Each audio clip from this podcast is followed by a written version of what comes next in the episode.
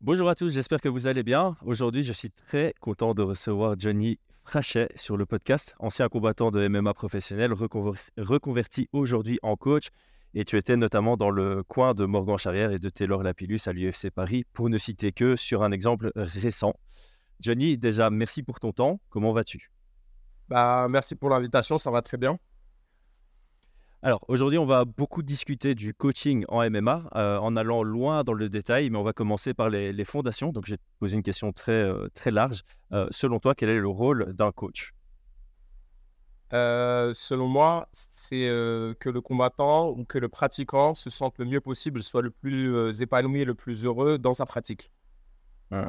Donc, cette vision d'individualisation est, est, très importante parce que tu as mis le combattant au singulier. Et donc, il y a une complexité aussi à gérer un groupe de plusieurs personnes.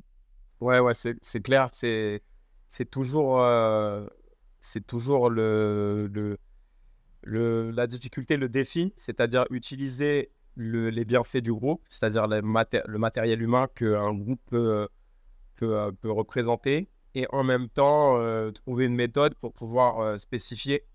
Et lorsqu'il y a des échéances, et en même temps euh, permettre euh, une approche assez euh, particulière, assez spécifique pour que chacun des athlètes puisse progresser. C'est ça, on recherche la, progression optimale. Et maintenant, j'ai rentré dans le détail du MMA. Par rapport à un autre sport, par exemple, quelles sont les spécificités du coach de MMA par rapport à, un coach dans, dans, notre sport, par exemple? Oui, euh, déjà, on, va reprendre la, logique interne du MMA pour bien définir ce qu'est le, terme MMA. Donc, euh, la logique interne du MMA, c'est euh, une discipline à maturité tardive, à haute incertitude. Du coup, quand on, déjà, quand on place ça dans le contexte de haute incertitude, il y a très peu de. On peut, ne on peut pas vraiment prévoir avec, de manière, avec exactitude déjà la réaction de notre, euh, du combattant que l'on accompagne, mais aussi euh, de son adversaire en face. Mais on doit aussi prendre le facteur exogène, tout ce qui se passe autour, c'est-à-dire euh, la compétition, le cadre, le public et tout ça. Et donc, tous, ces points-là, je pense que le coach, déjà, il doit essayer de, de participer à cadrer tout ça. ça, c'est une des particularités du MMA mais euh, on la retrouve aussi en boxe anglaise, par exemple. On la retrouve dans les sports de combat euh, professionnels. Il y a l'aspect euh, de violence, car c'est un sport violent, mais pas dangereux. à l'opposé, qu'est-ce que serait un, sport dangereux, mais pas violent? C'est le motocross. Donc, motocross, très dangereux, mais pas violent. Le MMA, violent, mais pas dangereux. C'est pas c'est pas dans notre société, c'est un peu tabou de dire le mot violent, mais pas forcément dans ce cadre-là, quand c'est cadré. Du coup, le coach de MMA, de par la logique de, violence qui, qui, est, qui, est, inhérente à la discipline, il doit avoir, il doit être méthodique. On doit bien sûr structurer le chaos par de la tactique, de la stratégie et une, une approche méthodique, mais on doit garder ce côté instinctif chez le combattant parce que s'il devient trop intellectuel, s'il intellectualise trop la pratique et euh, sa manière de combattre, il risque de, euh, de rationaliser, se dire en fait, euh, le jeu en vaut pas la chandelle. Là, c'est. voilà, il faut qu'il y ait un aspect un peu, pas, je dirais pas spirituel, mais un aspect un peu reptilien dans le MMA. Je sais pas si tu vois ce que je veux dire, mais et donc, euh, le coach doit surfer entre les phases où il va plus stimuler la partie euh, intellectuelle pour progressivement alimenter la partie reptilienne pour que le combattant ne pense plus, en tout cas, ou alors qu'il pense de manière très, très euh, accélérée, primaire, mais pas au sens négatif du terme, au sens ultra rapide. Donc, je pense que c'est l'une des particularités du coach de MMA, qui en a plein d'autres, hein. il y a plein de choses autour, mais je pense que la violence de l'activité entraîne un coaching un petit peu différent. Et euh, j'aime bien ce que tu dis, puisque j'avais déjà fait le lien avec un livre que j'apprécie beaucoup qui s'appelle euh, Thinking Fast and Slow, euh, qui explique un peu les deux systèmes de pensée. Donc il y a le système de pensée réfléchi qui met plus de temps, c'est par exemple faire un calcul mental assez complexe, ça te demande de la réflexion et puis ta réponse va venir plus tard. Et le système de pensée qu'on pense automatique, avoir des réflexes. Donc par exemple, tu es en train de conduire, il y a quelqu'un qui klaxonne, tu vas avoir un réflexe et directement regarder dans la direction du, du klaxon. Et, j'aime bien parce que ça fait un peu le lien avec ce que tu dis. En MMA, tu as la partie cérébrale et tu as la partie instinctive. Et je pense que quand tu fais un maximum de drill ou de mise en situation, tu permets de développer l'instinct du combattant sur une base cérébrale, ce qui va lui permettre en combat de, de tilter plus rapidement et de prendre des décisions plus rapidement. Et comme on le sait, et tu l'as très bien souligné, le MMA est un sport violent, c'est un sport très rapide aussi. Donc si tu n'as pas des réflexes judicieux à des moments opportuns, tu, ça va te, poser problème. Alors, moi, j'ai eu un espion, Brian, de la chaîne, qui est venu chez toi. Euh, il a fort apprécié ta, pédagogie, donc j'aimerais qu'on en, en parle. Euh, il parlait sur Twitter notamment d'une approche euh, zéro dogme. donc, c'est euh, l'aspect ouverture d'esprit, remise en question, apprentissage continu pour un, coach. Est-ce que tu peux me parler de l'importance de toute cette partie-là? Parce que moi, quand j'ai commencé le MMA, j'avais un coach, c'était genre un gourou. Tu pouvais pas remettre en, question ce qu'il disait, les techniques qu'il enseignait, il y avait que ça qui était bon. Et personnellement, maintenant que j'ai évolué, je trouvais ça pas adapté comme, comme approche. donc, est-ce que tu peux me parler de l'importance justement d'être ouvert d'esprit, d'avoir un échange entre coach et athlète? Il y a, y a, un mot, je, bah, je pense peut-être en Belgique c'est pareil, ou enfin, non, tu es en France maintenant. Non, non, je suis encore en Belgique. Ah, toujours en Belgique. en fait, en France, il y a un mot, euh, y a un mot qui dit euh, on est animateur, c'est-à-dire animateur sportif. Euh, les coachs n'aiment pas trop ce mot-là, et moi, je le trouve pas du tout péjoratif. Je pense que c'est bien parce que animateur, on anime, mais derrière animation, il y a le côté je me sens bien, mais pour ça, il faut communiquer. Et donc, je pense que euh, la communication est prime dans, dans, le, dans, dans la relation avec les athlètes et l'athlète. Avec l'équipe, il faut être capable de switcher de, de, de, la communication avec un groupe, avec la communication spécifique avec un athlète. Et euh, aussi, il faut avoir assez confiance en soi pour être capable de, de dire à l'athlète, je risque de me tromper, je peux me tromper, je vais me tromper. Euh, de dire à l'équipe on va avoir des défaites, mais si on est dans un processus euh, constant d'amélioration et qu'on travaille, mais vraiment, c'est-à-dire c'est pas juste euh, on fait des pas d'ours, du sac, un peu de technique, un peu de drill et un peu de, de méditation et on va courir deux, trois fois. Et c'est pas que ça le MMA, c'est quelque chose de un peu plus organique. Et du coup, euh, quand on est dans une approche qui est plus organique, quand on voit l'individu et son, son, le combattant comme un organisme à part entière qui évolue et qui apprend, on sait que ce qui est vrai hier ne peut plus être vrai aujourd'hui. Et du coup, euh, on ne peut pas avoir une approche dogmatique. Cependant, cependant, ça revient à ce que j'ai dit avant. Euh, il y a un moment où il faut que ça soit un peu dogmatique. C'est-à-dire que il y a un moment, pendant une fois que le combat est arrivé, il faut que le combattant il soit assez, y croit au sens, euh, je suis pas sûr, mais j'ai tout, je suis pas sûr si je faisais tous les calculs, si je faisais toutes les probabilités, tout ne va pas dans mon sens. Mais moi, je dois être définitivement, définitivement convaincu que je vais gagner et que la stratégie mise en place va fonctionner. Donc, encore une fois, je, je, suis un petit peu euh, chiant là-dessus, mais c'est non dogmatique sur la préparation, sur le cadre, sur l'apprentissage pour pouvoir prendre tous les outils nécessaires, toutes les méthodes nécessaires, même en dehors des sports de combat. Mais au bout d'un moment, il y a une approche qui pourrait, à un court moment, à un moment donné, c'est un peu dogmatique. C'est-à-dire, on doit être définitivement sûr et certain que notre approche va être la bonne. Qu'on a retourné toutes les cages. Et Parce que sinon, tu le jour du combat et tu recommences à faire des maths. Et du coup, euh, l'athlète peut être perturbé, tu vois. Et le coach aussi peut être perturbé. En finale, une fois, c'est un peu comme du bachotage. Tu vois ce que je veux dire? Une fois que tu es arrivé à ton contrôle, à ton examen, tu te dis, je suis prêt. Si tu recommences à tout travailler et tout, donc. Euh, euh, mais sinon, là où c'est vrai, c'est que j'essaie d'analyser. Je regarde les UFC, je regarde des, compétitions, même des scrims, je regarde des, plein de trucs.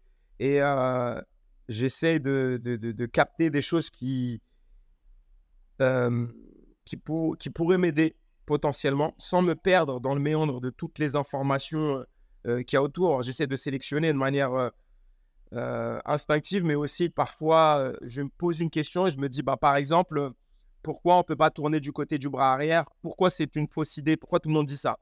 Je ne sais pas pourquoi. Même si maintenant on sait qu'on peut tourner du côté du bras arrière, mais c'est un exemple. Hein. Et, ou alors, je je sais pas moi, pas plein de trucs. Et du coup, j'essaie d'analyser de, dans d'autres domaines si c'est vrai. Et si je trouve une exception, j'essaie de, de comprendre pourquoi là c'est vrai, là c'est pas vrai, etc. etc. Bon. Et du coup, ça, ça entraîne cette analyse perpétuelle. Je la fais pas voir aux athlètes, plus aux coachs qui sont dans, dans le staff, qui nous permet d'avoir une approche holistique de la préparation et donc adogmatique à 90% du temps. C'est une vision qui est très intéressante, je trouve, parce que ça permet aussi d'innover. Euh, tout à l'heure, tu disais que le, sport était encore euh, nouveau et en phase de progression. Et forcément, quand tu, euh, quand tu peux observer d'autres sports de combat ou arts martiaux et en tirer quelque chose que tu peux adapter au MMA, ça peut donner quelque chose de nouveau et tout aussi efficace. Je pense que là, on sera d'accord là-dessus. La, règle de base, c'est efficacité. donc, si tu arrives à tirer quelque chose d'un autre sport qui est efficace pour le MMA, et j'aime bien l'exemple que tu cites avec l'escrime, parce que je trouve que des styles comme Robert Whittaker, tu as un peu l'impression qu'il s'est inspiré de, de l'escrime, surtout ceux qui viennent du karaté. En fait, tu as, une similitude dans les, déplacements, de feinter les distances. Tu te rapproches un peu, un peu plus et ça, fait un peu penser à l'escrime. Donc, j'aime bien, bien cet exemple particulièrement. et tant qu'on parle du passage de Brian à, l'US Metro, euh, il disait qu'une de tes forces, c'était ta capacité d'être tout aussi compétent pour former un élève de A à Z que de prendre un produit déjà quasi fini et de le perfectionner. Euh, on voit d'ailleurs très souvent dans les grandes écuries de MMA qu'il y en a qui sont spécialisés dans je prends un élève qui a aucune base en MMA et je le peaufine pour qu'il devienne ou je le développe pour qu'il devienne un champion. Et on a déjà vu des grosses écuries comme euh, American Top Team qui vont plutôt regrouper des combattants déjà professionnels et, les, et optimiser leur niveau pour qu'ils atteignent leurs objectifs. Euh, la gestion d'un groupe, c'est très compliqué. On en a déjà parlé dans ce podcast. comment est-ce que toi, tu approches ça? Euh, Est-ce que tu as une approche différente quand tu as euh, bah, Taylor Lapillus qui débarque chez toi alors qu'il a déjà un niveau UFC Est-ce que tu l'abordes de manière différente que quelqu'un qui arrive chez toi quand il est euh, amateur ou qu'il n'a même pas encore combattu? Alors déjà, pour remettre les choses dans leur contexte, euh, j'ai pas encore formé de quelqu'un de A à Z et qui est, qui, qui est arrivé à très très très très haut niveau. Souvent, j'ai repris des gens et j'ai participé à la préparation des gens de, combattants. Et euh, voilà, ça m'est pas encore arrivé. Peut-être avec Eva Dourst, euh, qui est arrivé à un bon niveau, euh, Mathilde Aschenbrenner, et, etc. Peut-être Peter Ligier aussi. Mais j'ai, pour le moment, il n'y a personne que j'ai formé de A à Z. J'ai participé, mais de A à Z, pas encore. Maintenant, je pense que j'arrive à inculquer de bonnes bases à des, à des combattants. Je pense que parfois, c'est bien qu'ils aillent voir ailleurs pendant un moment et après qu'ils reviennent.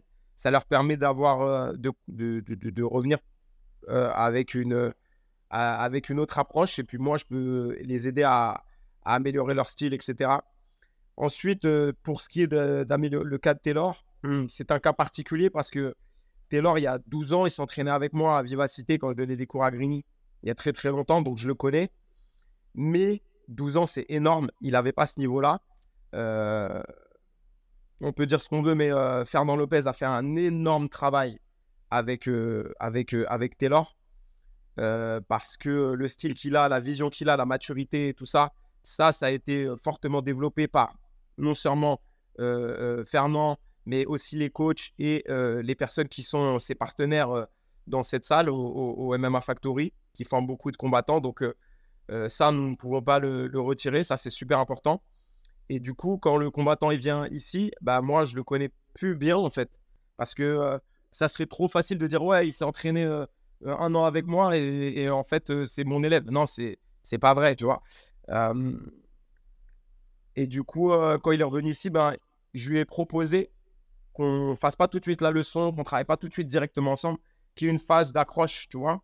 C'est un peu comme une relation de, de, de, avec un partenaire de travail. Tu vois, tu es dans le même bureau, mais ça fait longtemps que vous n'avez pas travaillé ensemble. Il faut que vous, vous, remettiez vos process ensemble, tu vois. La confiance, les méthodes de communication. Et du coup, c'est ce qui s'est passé. Je fais des propositions, j'analyse les combats. Je ne montre pas tout ce que je fais, mais j'analyse les combats et tout. Et après, je fais des petites propositions.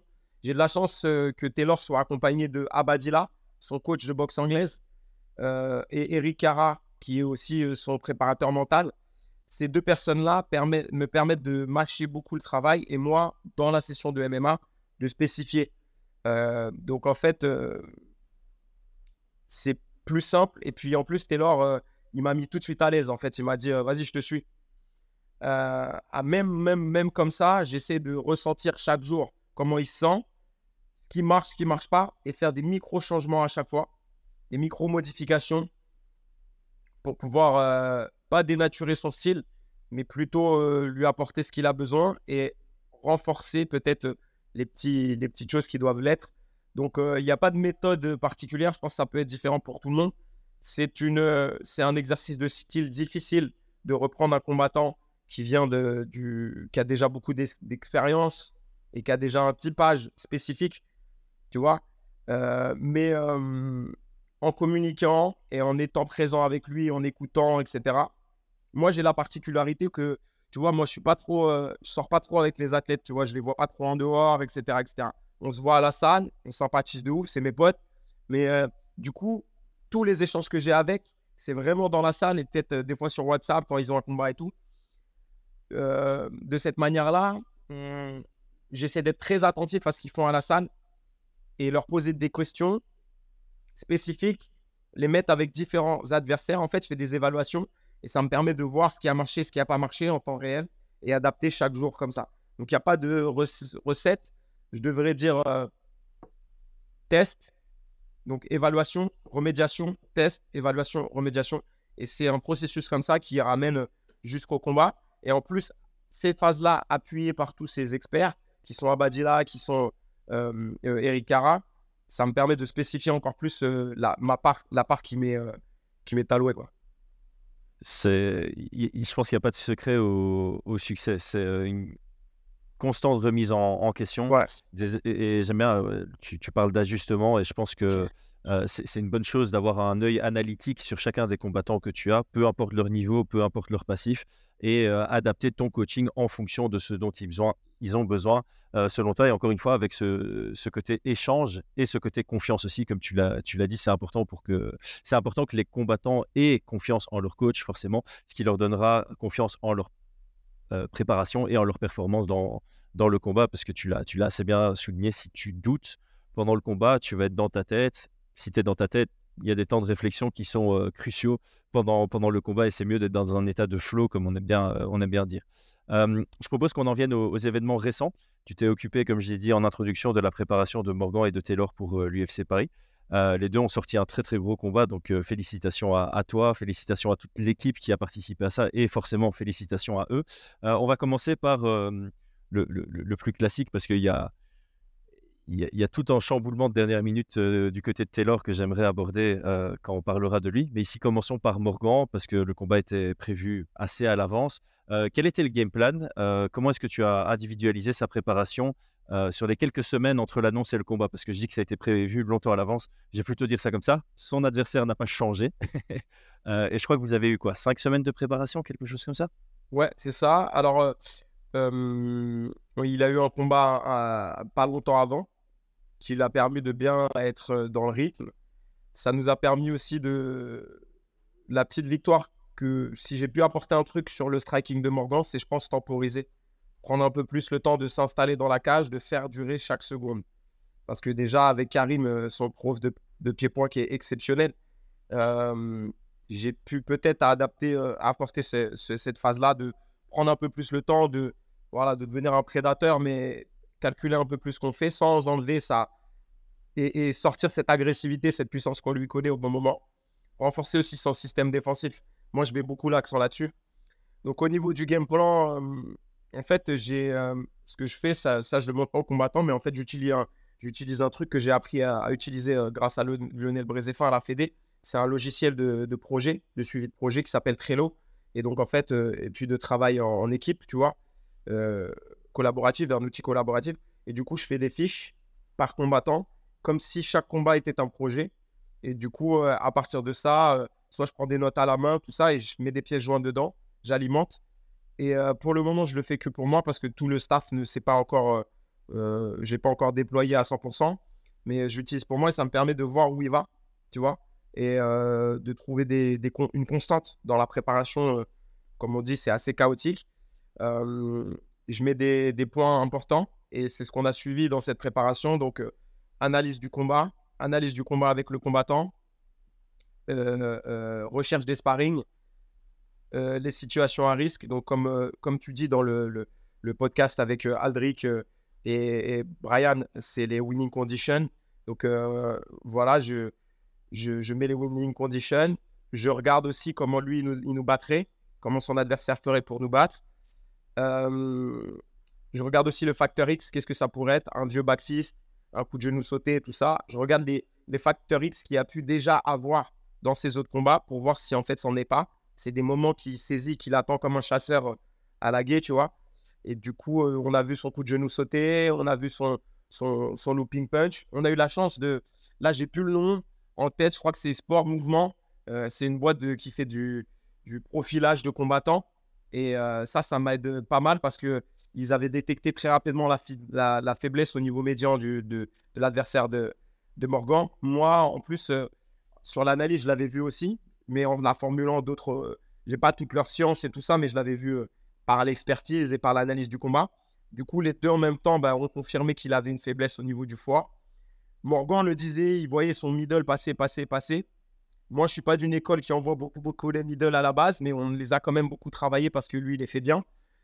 Et euh, bah, je t'enverrai, si tu veux, le, le, petit le game plan qu'on a fait. J'ai une capture d'écran de ce qu'on a fait. J'ai fait, j'étais content parce que j'aime bien quand on arrive à, à prédire un petit peu en avance ce qui va se passer. Et dans le game plan, je mets à partir de 2 minutes 30, commencer à sortir une jambe une fois qu'on a euh, commencé à, à, à, maîtriser la distance et à maîtriser le timing. Euh, en gros, c'était ça. Il y avait aussi un élément de le mettre contre la cage pour créer des dégâts contre la cage pour pouvoir euh, l'affaiblir et marquer des points. pour être sûr que la décision allait en notre faveur, le cas où euh, on n'arrivait pas à imposer le striking et aussi amener au sol, imposer la demi-garde, pas la garde fermée, pour pouvoir créer des dégâts et peut-être passer la garde sur la fin du round, genre euh, à deux minutes de la fin du round, faire des dégâts et peut-être viser le dos. En lutte contre la cage, euh, sur le gros point, c'était menacer, entrer en single, en double, puis single pour exposer le body lock, prendre le body lock et par des frappes, le forcer à donner son dos parce qu'il donne beaucoup son dos pour défendre.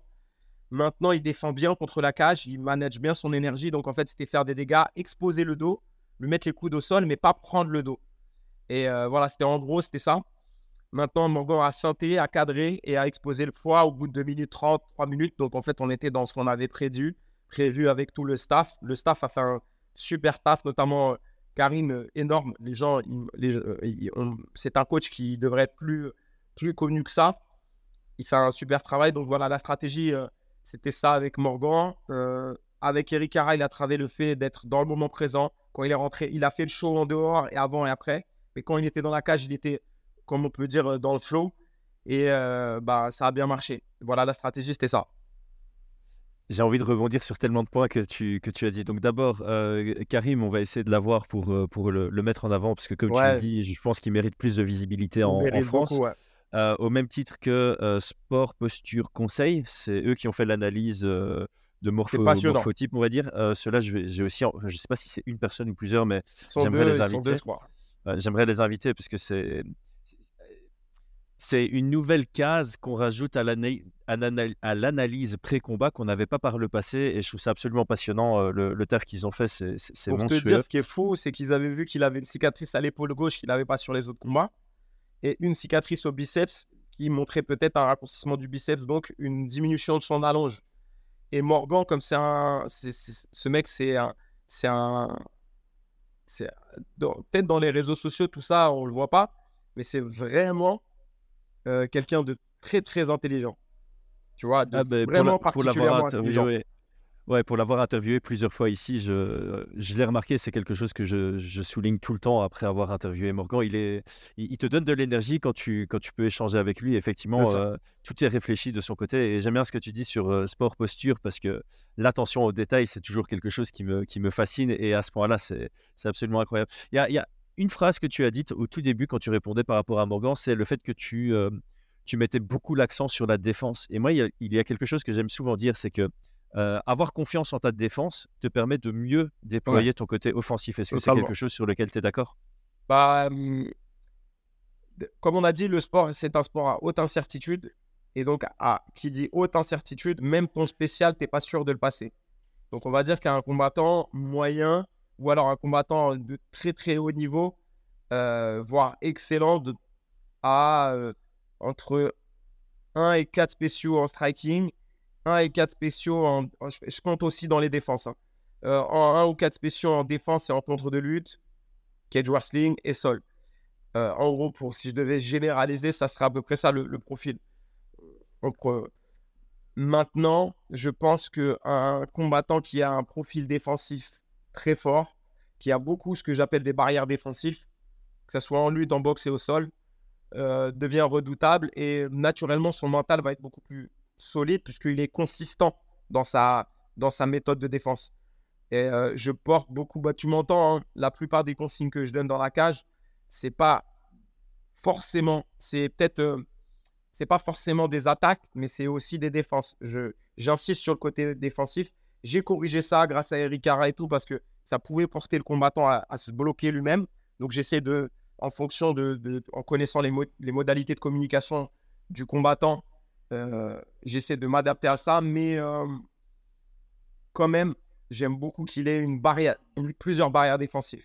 Tu vois euh, Et ce, ce que j'ai essayé de rajouter à, à Morgan, c'est plusieurs barrières défensives. Donc les parades chassées, les parades bloquées, les esquives, les obstructions, les interceptions, les contre-attaques et les contres. plus les déplacements. Ajouter quelques petits, quelques petits trucs à ça, tu vois, peut-être quelques petits points sans, sans changer son style c'est ce que c'est ce que j'essaie de faire au jour le jour. Et dans son combat, ses esquives étaient millimétrées. Hein. Je trouve que c'était ultra précis. Il y avait très peu de déchets. Et je pense que ça a aussi joué sur le mental de Zekini qui voyait qu'il passait chaque fois juste à côté avec, avec son, son, côté offensif. Karine, excuse-moi, Karine, il fait un, fait un gros travail, son coach de striking, sur les décalages et aussi sur les mouvements du buste. Euh, là-dessus. Qui il fait un travail particulièrement intéressant. Au début, je ne voyais pas où il voulait en venir parce que c'était assez particulier.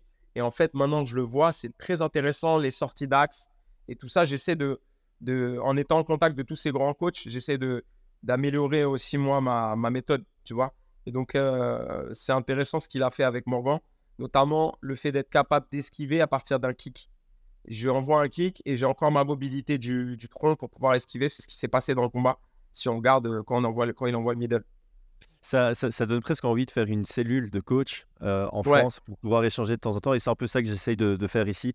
Euh, j'ai eu l'idée après l'UFC Paris d'essayer d'interviewer un maximum de coachs parce que on le sent sur les podcasts avec Aldric. Je pense que ça plaît aussi euh, euh, à l'audience d'en apprendre et je pense que ça peut être ultra bénéfique d'avoir des échanges assez transparents sur euh, toutes les connaissances parce que comme on, on l'exprime depuis le début du podcast ici, l'esprit libre, le fait de se remettre en question, de se poser des questions, c'est très important et le fait de voilà, de chacun apprendre de l'expérience de quelqu'un d'autre, ça peut être bénéfique pour le MMA français dans son, dans son ensemble. C'est vrai. Mais tu sais, moi, j'ai écouté vos podcasts. Hein. J'ai écouté le podcast de Aldric pour voir comment vous faisiez les stratégies et tout ça. Et ça m'a permis de mettre un peu plus de constance dans, dans, dans, ce que, dans mes écrits. Tu vois, j'ai utilisé certains des grands termes que vous, que vous avez utilisés plusieurs fois dans différents de vos podcasts.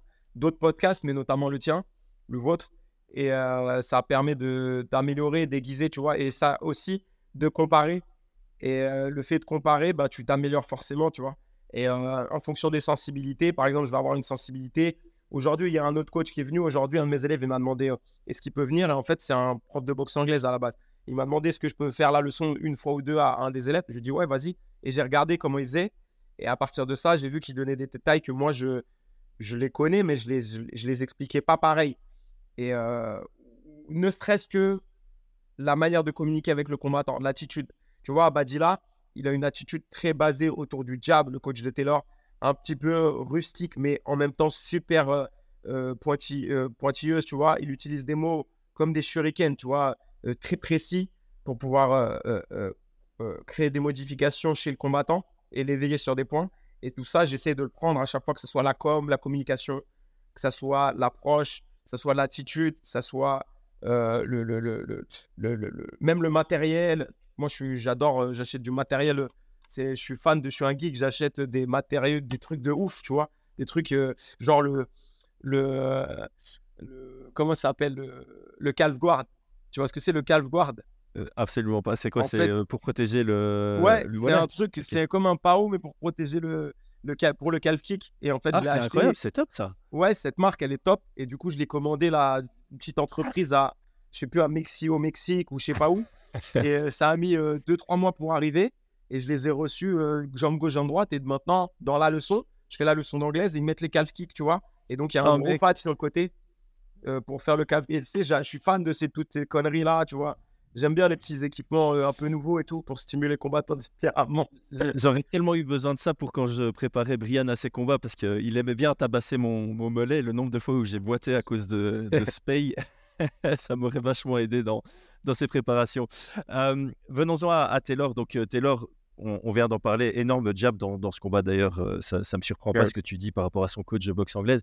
Euh, il nous pond un, très très gros combat face à un adversaire qui a changé à trois jours du, combat. Est-ce que tu peux me parler un peu des, détails? Parce que j'ai bien apprécié le fait que tu sois ultra méthodique sur la, préparation et le, game plan. J'aime bien le fait que tu utilises un, outil qui est plutôt utilisé dans le monde de l'entrepreneuriat pour la, gestion de projet et que tu vois carrément le, game plan et le training camp comme un, projet. Qu'est-ce qui s'est passé quand vous avez accepté Kaolan? Est-ce que vous avez analysé en vitesse? Vous avez regardé les éléments de la stratégie qui étaient prévus pour Gafurov et voir ce que vous jetiez, ce que vous gardiez? C'était fort changé pour changer les plans. comment est-ce que vous avez géré ça? Alors déjà, sur Gafurov, j'ai regardé ses combats, j'ai regardé l'analyse que vous, vous avez fait aussi. Ça se, ça se croisait sur la plupart des points. Il y avait des points que je n'avais pas vus, il y avait des points que j'avais vus en plus. Et du coup, j'ai précisé. Ça, c'était vraiment chouette. D'ailleurs, euh, je vous encourage à vraiment continuer parce que ça permet à tous les coachs, sur les, si, euh, si c'est un combat qui est coaché par un Français, d'avoir une autre approche. Et donc, franchement, c'est vraiment très, très utile ce que vous faites. Vraiment.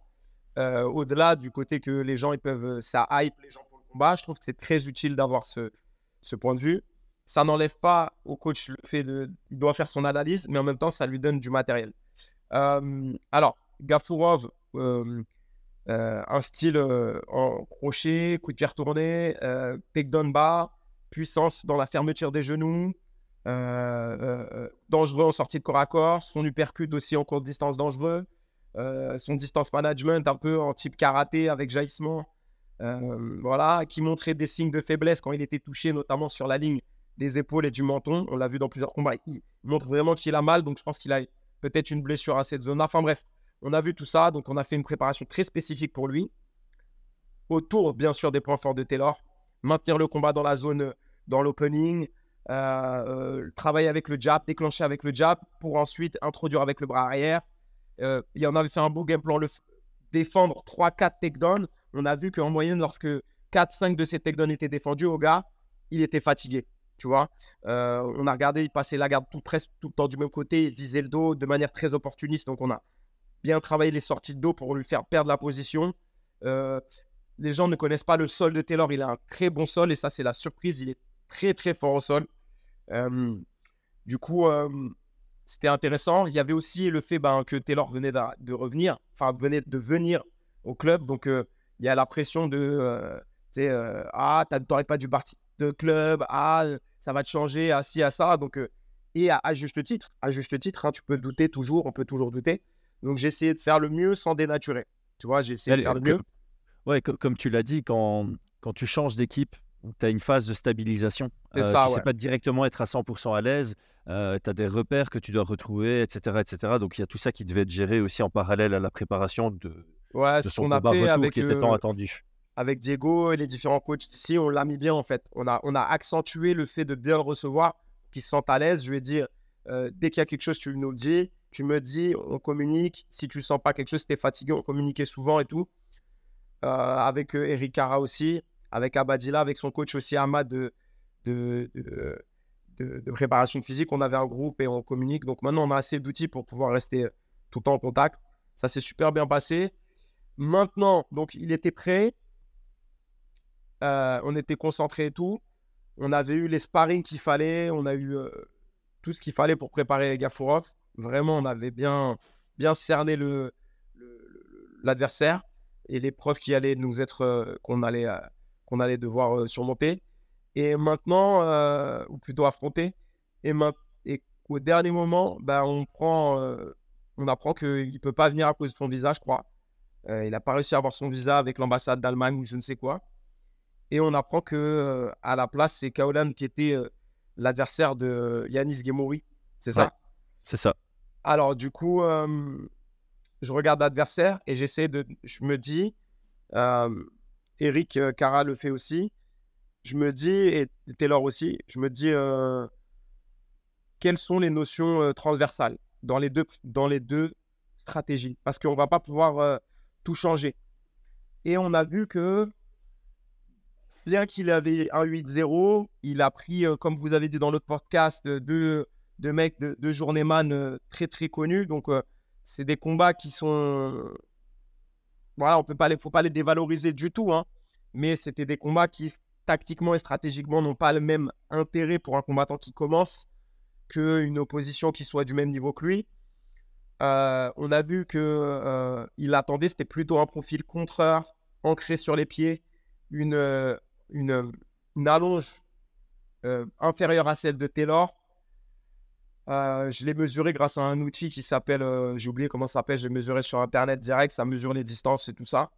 Donc je l'ai utilisé dessus euh, sur les vidéos. Et on l'a vu par, par, rapport à son extension aussi de bras, il boxe en bras court. Il a besoin de venir un peu dans cette bagarre, dans ce in-fight, pour pouvoir être efficient. on avait vu ses takedowns contre la cage, on a vu qu'il était très puissant.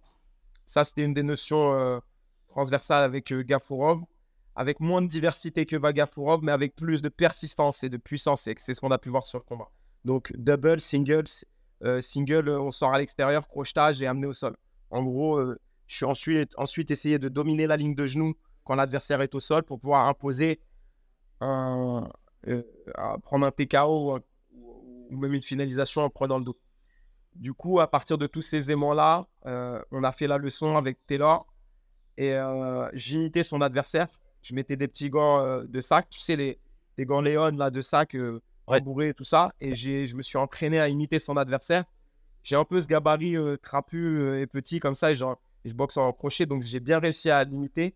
Et je pense que j'ai aidé Taylor sur cette préparation-là en l'imitant, en plus de tout le monde, hein, mais je l'ai imité pour que on enlève tout le côté de blessure possible. Et moi, je faisais que de la simulation. En fait, c'est comme s'il était dans Matrice et euh, il branchait le truc derrière. Et moi, j'imitais à 100% son, son, son, adversaire. On l'a fait quelques fois, hein, on l'a dû faire 4-5 fois. Et ce qu'on s'est rendu compte, que c'était un style qui était intéressant pour Taylor. Par contre, il y avait le fait que Taylor, ça faisait 7 ans qu'il n'était pas revenu dans la cage, euh, dans la, à l'UFC. À l'UFC, ouais. Et euh, c'est un profil assez particulier parce que il a un crochet du bras avant qui est intéressant, Kaolan. Et on le voit sur ses sparring. On le voit sur certains de ses sparring que j'ai regardé. Taylor l'a senti, c'est pour ça qu'il n'envoyait pas trop trop le bras arrière. Tu vois, pour montrer, il l'a joué safe. On a aussi, euh, j'ai été assez impressionné de sa puissance, sa force isométrique sur les phases de lutte euh, qui ont créé un valgus, c'est-à-dire une fermeture des genoux de Taylor et qui l'a amené au sol. Pourtant, Taylor a une très bonne défense d'amener au sol. Par contre, ce qu'on a bien fait, c'est qu'au sol, avec euh, Diego et aussi moi, on a rajouté des, plutôt que Taylor, Taylor avant pour se relever, il donnait tout de suite le dos. Et ensuite, il défendait sur la menotte, tu sais, sur le, le grip, euh, le body ouais, lock. sur le body lock, ouais. Là, on lui, a, on lui a rajouté des. Tu m'entends dans le coin, je lui dis, euh, j'utilise, sors les genoux, une sorte de garde assise, pseudo-garde assise pour créer des barrières pour que l'adversaire puisse pas monter sur lui. Et donc, il a été très patient, il a récupéré la ligne de genoux. Et voilà. Euh, il a fait un beau travail comme ça et il a fait plus de dégâts. Il a gagné clairement le combat. Donc, c'était intéressant. un beau retour, un beau test pour Taylor. Qui, parce que beaucoup de ses adversaires, à mon avis, vont avoir ce genre de game plan, de game Et voilà, c'était bien. Euh, le bras avant, euh, c'est pas moi, c'est Abadila, c'est aussi euh, le MMA Factory. C'est tous les coachs là-bas, Fernand et tout ça, qui lui ont développé cette notion de la distance et tout et tout. Donc on doit rendre à César ce qui est à César.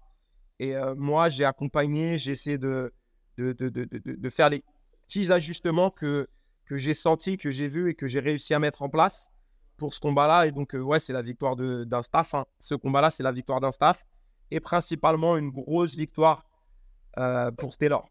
Principalement pour plein de choses que plein de choses qui lui sont euh, propres et qui, qui, lui sont personnelles, mais plein de choses qui sont euh, un combat très important pour lui. Et, donc voilà quoi, deux victoires, c'était vraiment cool pour l'US Metro. J'y croyais pas trop. Moi, j'avais jamais coaché au. Tu sais, là, j'arrive dans une grosse structure en deux mois et demi, grâce à Diego et des gens qui me font confiance. Et euh, j'arrive à l'UFC, euh, je coach à l'UFC. Je me suis dit, bon, euh, voilà, tu vois, j'étais, j'étais, j'étais impressionné. Puis en fait, non, quand je suis arrivé, je me suis dit, il faut que je sois focus, que je sois de marbre. Et comme quand je coach, tu sais, les gens me demandaient si j'étais énervé. En fait, non, j'étais juste concentré sur Eric Cara. Il est génial, ce mec, parce qu'il a réglé le coin comme un pit stop. C'est-à-dire que quand tu t'arrêtes, on savait exactement ce qu'on allait faire. Tu vois?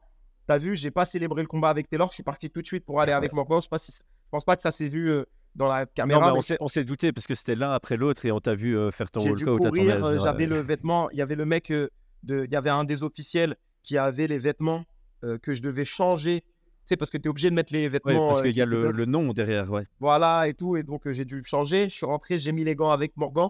Parce qu'avec Morgan et Taylor, juste avant qu'il rentre, il y a un petit truc que j'ai découvert. Peut-être ça peut aider des coachs, peut-être tout le monde le, fait. Mais j'ai une théorie sur sur, euh, c'est sur l'effet de l'adrénaline, mais négatif. C'est-à-dire que, et du stress. C'est-à-dire que quand le combattant, il s'échauffe et il arrive à la cage, il y a un long moment, tu sais très bien, qui peut varier de 15 à 30 minutes, 20 minutes des fois. Et sur ce temps-là, un combattant qui est plus débutant ou plus jeune, qui a moins de combats, il reste, il reste dans sa phase d'échauffement, il reste activé. Et un combattant expérimenté se désactive très très vite dans cette zone-là. Et donc, dans ce passage-là, euh, j'ai été confronté parfois à des. À des Excuse-moi, je fais une petite euh, digression, mais ça rentre dans le, dans le cadre. Euh, j'ai été confronté à des combattants qui, qui, étaient plus concentrés. Ils perdaient le sens de la distance et du timing qu'ils avaient lors de, de l'échauffement au préalable, qu'on avait fait au préalable. Du coup, là, je leur fais des, petits jeux cognitifs, mais très simples, tu vois, de distance, des petits jeux de sensibilité, les yeux fermés en lutte, je crochette et tout ça pour les éveiller, pour quand ils rentrent, ils ont une minute, une minute trente de plus que leur adversaire, tu vois, dans la cage. Sauf si lui, il a fait la même chose. Euh, et du coup, c'est ce qu'on a fait avec Taylor et Morgan. Juste avant, c'est ce qu'on a fait. J'imite autant que faire se peut leur adversaire. Et sinon, je ramène quelqu'un qui est du même gabarit dans le vestiaire pour qu'il limite, pour que comme ça, quand rentre dans la cage, il, ne passe pas de l'eau chaude à l'eau froide, tu vois. Ils arrivent tout de suite euh, donc euh, voilà, et plus ce petit échauffement qui est juste derrière le rideau, euh, avant qu'il rentre, enfin derrière le rideau à l'entrée, là sur le gate. Avant le walkout, quoi, ouais. Voilà, avant le walkout. Et du coup, ils arrivent, ils, ont déjà, ils sont déjà. Je pense que ça les aide, tu vois, voilà, surtout contre les, pour les, pratiques, les combattants qui sont expérimentés. Donc, ouais, j'ai cadré un petit peu toute la méthode. après, tu m'as posé les questions. Ouais, ouais, c'est tout en fait, j'en arrive à la toute dernière question parce que toi, dans 5 minutes, tu dois aller donner cours. Euh, donc, justement, euh, on, va parler du rôle du cornerman avec Aldric. On a fait un épisode ah entier là-dessus. Mais euh, moi, j'aime bien, bien poser cette question. Quelle est la valeur ajoutée d'un cornerman dans, pendant le combat, selon toi? Bon, je t'avoue, et je pense que tu, tu l'as peut-être entendu quand je commentais Ares. J'avais vraiment bien vanté et complimenté ta façon de d'être dans le coin. C'était sur un combat d'Alex euh, Tekena. Euh, donc pas, j'avais pas écouté. Euh, ah bon, bah, j'avais fait une petite éloge. Il n'y a, pas de souci. J'avais fait une petite éloge et je pense que je l'ai fait aussi durant l'UFC Paris. donc, selon toi, quel est le rôle vraiment d'un cornerman? Quelle est sa plus-value? Qu'est-ce qu'il doit, doit, dire Qu'est-ce qu'il ne doit pas dire? Voilà, je te laisse, je te laisse répondre à ça et ce sera la fin. je vais essayer de pas trop m'étendre là-dessus, mais je vais essayer d'être concis le, rôle, c'est. Euh, il y a un coach qui intervient ici qui s'appelle Jérôme Mion, qui, est entraîneur de qui était entraîneur de l'équipe de France de boxe française, euh, qui intervient ici très, très méthodique. La boxe française, entre parenthèses, la méthode de la boxe française, à mon avis, euh, très sous-estimée dans le MMA. Arnaud Templier vient de l'ABF et on voit, on voit les, les bienfaits que ça peut avoir sur ses combattants. Donc voilà, il dit qu'il envoie des shurikens juste au bon moment pour les combattants. Moi, avant, avec Alexandra Tekna, je lui dis carrément ce qu'elle doit faire. Je lui dis fais attention, fais ci, fais ci, fais ça et tout. Et du coup, avec Alexandra, j'ai plus une trame étape par étape que je lui récite et que je lui dis. Ça dépend du combattant. Maintenant, j'essaie de parler un peu moins et d'être un peu plus précis pour laisser l'instant du combattant s'exprimer. En tout cas, le coach est là pour mettre euh, un cadre au combattant. Le combattant doit avoir l'impression qu'il a deux personnes avec lui. En fait, le coach est un copilote. C'est un copilote. Attention à ça, attention à ça, attention à ça. Recule, tout ça, tout ça. Il doit donner les, je pense, d'abord les, manœuvres de, essentielles de défense, les rappeler et euh, ensuite euh, rappeler les points de la stratégie et peut-être faire des ajustements par par ces consignes sur le game plan. Change, tourne plus à droite, bah, tu peux envoyer les jambes, etc. etc. Euh, faire des propositions. Mais tout ça, se travaille en amont sur les match tests qu'on fait à l'entraînement. Donc voilà, si je devais dire quelque chose, c'est le combat est complètement chaotique. Le combattant, il est concentré, il ressent, il voit des choses, mais toi, tu en vois, en tant que coach, tu es plus loin, tu es dans le calme et tu vois d'autres choses que lui. Tu vois peut-être les choses un peu plus au ralenti. Et tu peux, si tu as un staff organisé, il y en a un qui peut dire, comme tu as dit dans un de tes podcasts, il peut dire vraiment selon les, les, les, les règles du, du, du, pointage du système de points du MMA, si vraiment on gagne, si on est en retard, etc., le temps et en plus les consignes, les notions de timing et de distance, de stratégie et aussi d'attitude. Tu vois euh, Mais c'est aussi donner des encouragements pour booster la confiance du, du combattant. En gros, un copilote euh, qui combat avec le combattant, mais euh, sans être là physiquement dans la cage, mais par des consignes, par sa, sa vue experte, son analyse experte. voilà, je pense que c'est ça l'intérêt du, du coach. Magnifique. Franchement, une très belle façon de, résumer le, rôle du cornerman et je te, suis à 100% dessus. Euh, merci pour ton temps et pour toute ta transparence. Je pense que, comme on l'a dit à un moment du podcast, ça, peut apporter beaucoup de choses d'avoir, euh, euh, de pouvoir mettre en avant les coachs en France, surtout s'ils échangent avec autant de, transparence que, toi et autant de connaissances. ça peut, j'espère qu'il y a d'autres coachs qui vont pouvoir écouter ça pour introduire certaines nouvelles méthodes à leur arsenal. Et euh, bon, bah, c'est une première, c'est probablement pas une dernière. En tout cas, merci à toi et, tout le meilleur pour la suite. Merci beaucoup pour l'invitation. Et puis, euh, merci pour aussi, euh, j'ai utilisé tous vos podcasts pour moi-même m'améliorer en tant que coach. Donc, c'est top, c'est un super taf. Merci beaucoup. Ciao, ciao. Ciao.